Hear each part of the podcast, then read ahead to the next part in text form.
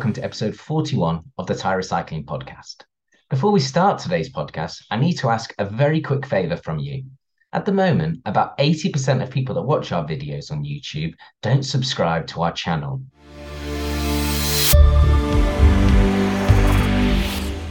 Today, in episode 41 of the Tire Recycling Podcast, we talk to Mars Minerals' Clayton Woodward and Craig Vaughan. Recently, Mars Minerals announced that they had won a contract to design and manufacture a new pin mixer for Warsaw, Poland based Contec SA. People may remember Contec SA, who are another tire recycling podcast interviewee. Off the back of this, we thought it was a great opportunity to welcome Clayton and Craig to the podcast. So, without any further ado, let's get on with the interview. We hope you enjoy this episode. We'll just go straight into this. And uh, Clayton, if you would like to tell us a bit about who Mars Mineral are. Mars Mineral is a technology equipment supplier associated with agitation agglomeration. Take dust, fines, and powders, and we increase their sizes for to increase uh, material handling characteristics make material non-dusty, uh, and densify the material. We work in a number of industries, uh, in particular RCB right now, but we also work in the fertilizer industry, uh, kitty litter. Uh, we're doing some work in the chicken manure industry. So a lot of different industries that produce a waste product uh, that's a dust, fine, or powder. Uh, we're able to help them repurpose that material uh, and reuse it. Been around since 1972, uh, and so God willing, will be around for another 50 years. Well, let, us hope we can help you reach a few more customers in the uh, pyrolysis sector. Uh, so, so Craig, can you tell us how the equipment that Mars Mineral produces fits in with the pyrolysis sector? Uh, sure can, Ewan. The key to our technology and to pelletization of uh, the RCB powder is the Mars Mineral Pin Mixer. Uh, it's a piece of equipment uh, that takes uh, RCB powder, mixes it with a binder, which uh, in the overwhelming number of cases is simply water, and produces green pellets. Uh, that are subsequently dried and uh, ready for uh, packaging and shipment to target customers.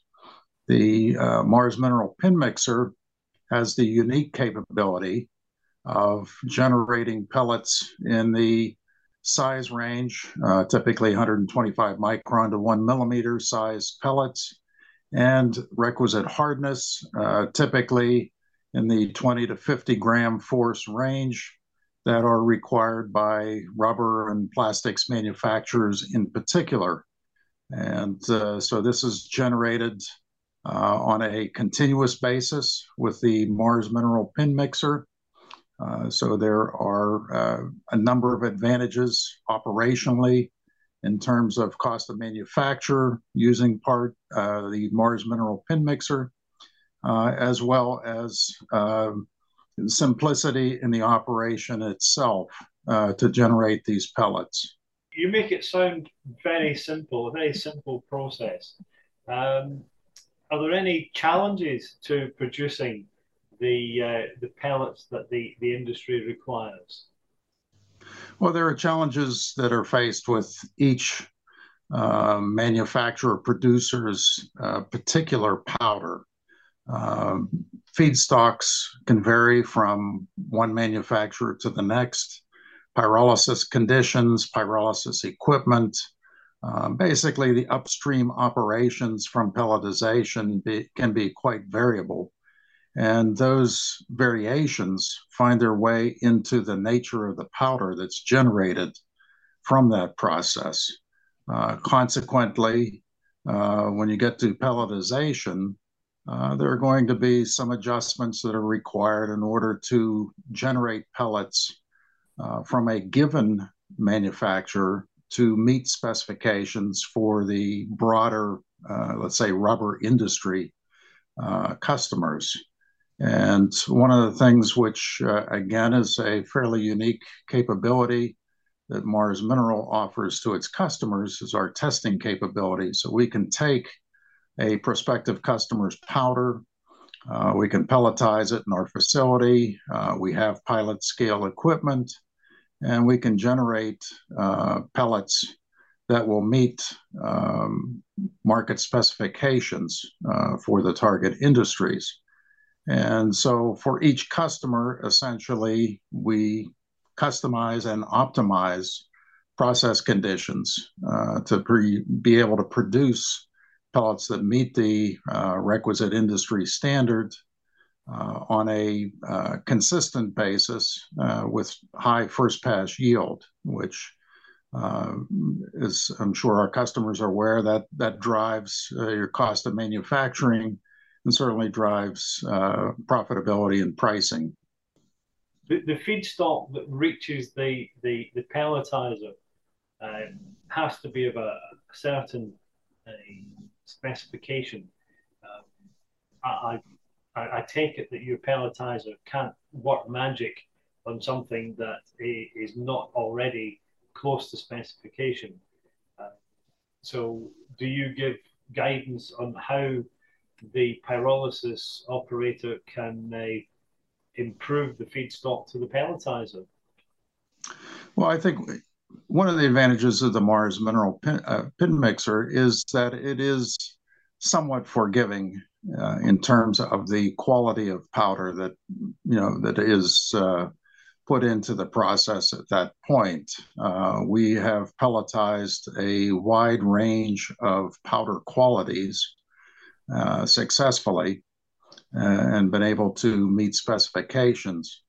Uh, there's there's obviously some some key aspects of uh, powder generation that need to be followed from one uh, manufacturer to the next. Uh, consistency is the key.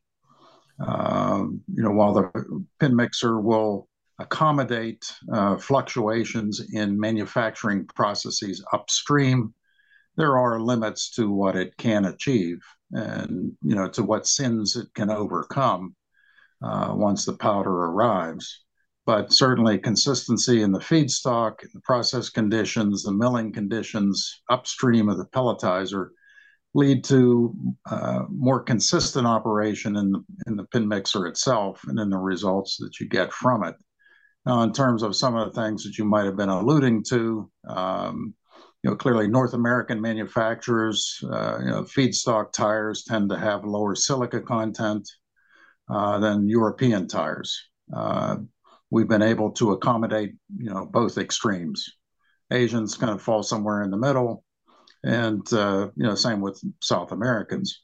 Uh, so, uh, you know, we can pelletize materials from across the globe uh, but consistency is you know, a key attribute of getting consi- you know, consistency in powder generation is key to getting consistent operation of the pin mixer itself and getting key or getting consistent output uh, in terms of pellet quality. The consistency, I think, is, is something that the rubber compounders have uh, been insisting on. Uh, they, they need to have a consistent supply uh, and then they can work in the specification. Uh, if they've got a consistency that varies from batch to batch and the, the specification varies from batch to batch, they can't use it. So, uh, yeah, all good stuff. How did you get on at the uh, Carbon Black conference? It's a very good conference. Oh, go ahead, Craig just just saying, you know, all the decision makers were there, uh, and the discussion came back a lot of stuff about consistency and the volume of material. You know, so that is uh, the driving challenges for the industry is to be able to supply to the customers the volume that's necessary for them to set up an operation, and that volume has to be that consistency. So it was a, definitely a prime topic uh, amongst a lot of people. Okay. So, is, is there anything else that you want to focus on uh, before we, we wind this up? Yeah, I I think uh, there are a couple of key takeaways that I'd like your viewers to um, keep in mind uh, when they're looking at uh, potential suppliers of pelletizing equipment, you know, especially our equipment, the pin, Mars Mineral Pin Mixer. Uh, there are really four key things that we bring to the party uh, in, terms of value to our customers and to the RCB industry as a whole. Uh, they really boil down to performance, reliability, ease of use, and experience or expertise in pelletizing this kind of material.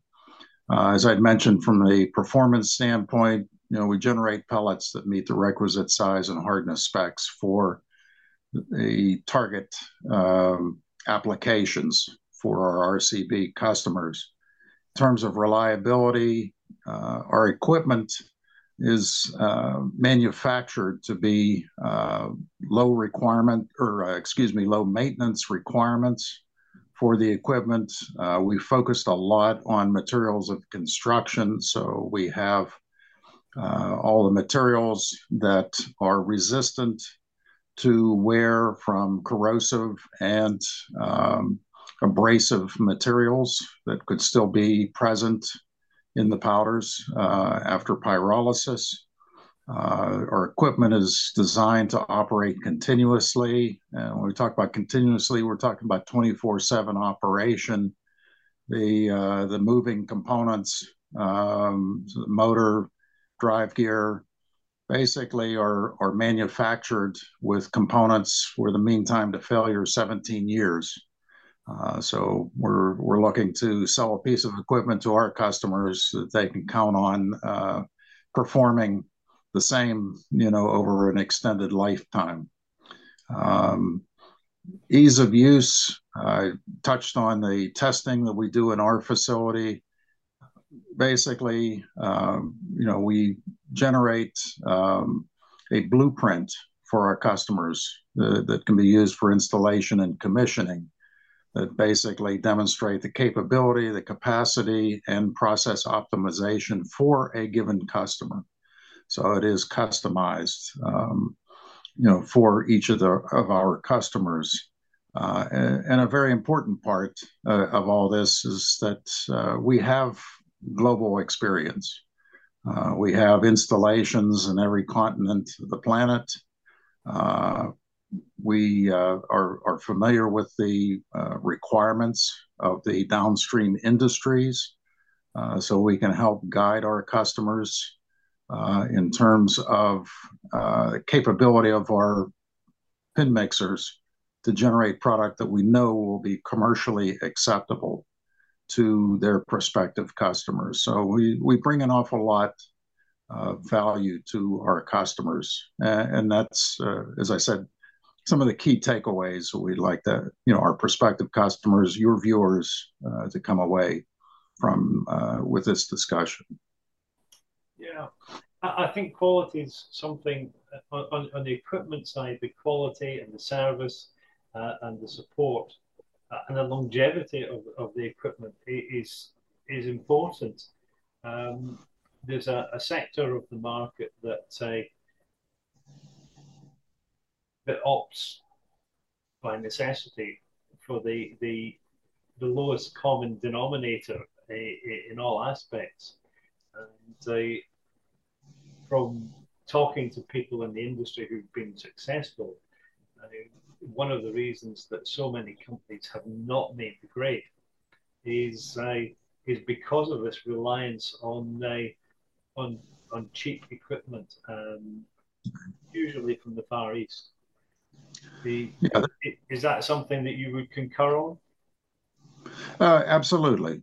I mean, I, I, have been in the industry or, or in capital industries for many, many years. And, um, you know, there, there's the cost of purchase and there's the cost of ownership. And I think too many people are starstruck by the cost of purchase. Uh, so a cheap piece of, or less expensive uh, piece of equipment seems attractive. But as the old adage goes, you know, you get what you pay for. Uh, it's the cost of ownership that really comes to bite you. And that's something which uh, you know we've focused on is to um, basically lower the cost of ownership so that when you look at the total value that we bring to our customers versus someone who is selling a less expensive piece of equipment with uh, less reliability and quality built into it and support uh, to keep it functioning. Um, you know, our customers will find that, you know, the at the end of the day, uh, over the time that they depreciate or amortize their equipment, that the value we bring will be significantly greater than our competitors, and certainly significant greater, significantly greater than others who are simply selling selling on price. Yeah. yeah the equipment is one component of this, but the other thing is the experience and knowledge of the people in this organization that stands behind us. We've seen a multitude of different materials, different conditions, and based on that knowledge base, we can help our customers work through their challenges. Because sometimes materials do change. And uh, with our experience and knowledge, we're here to help.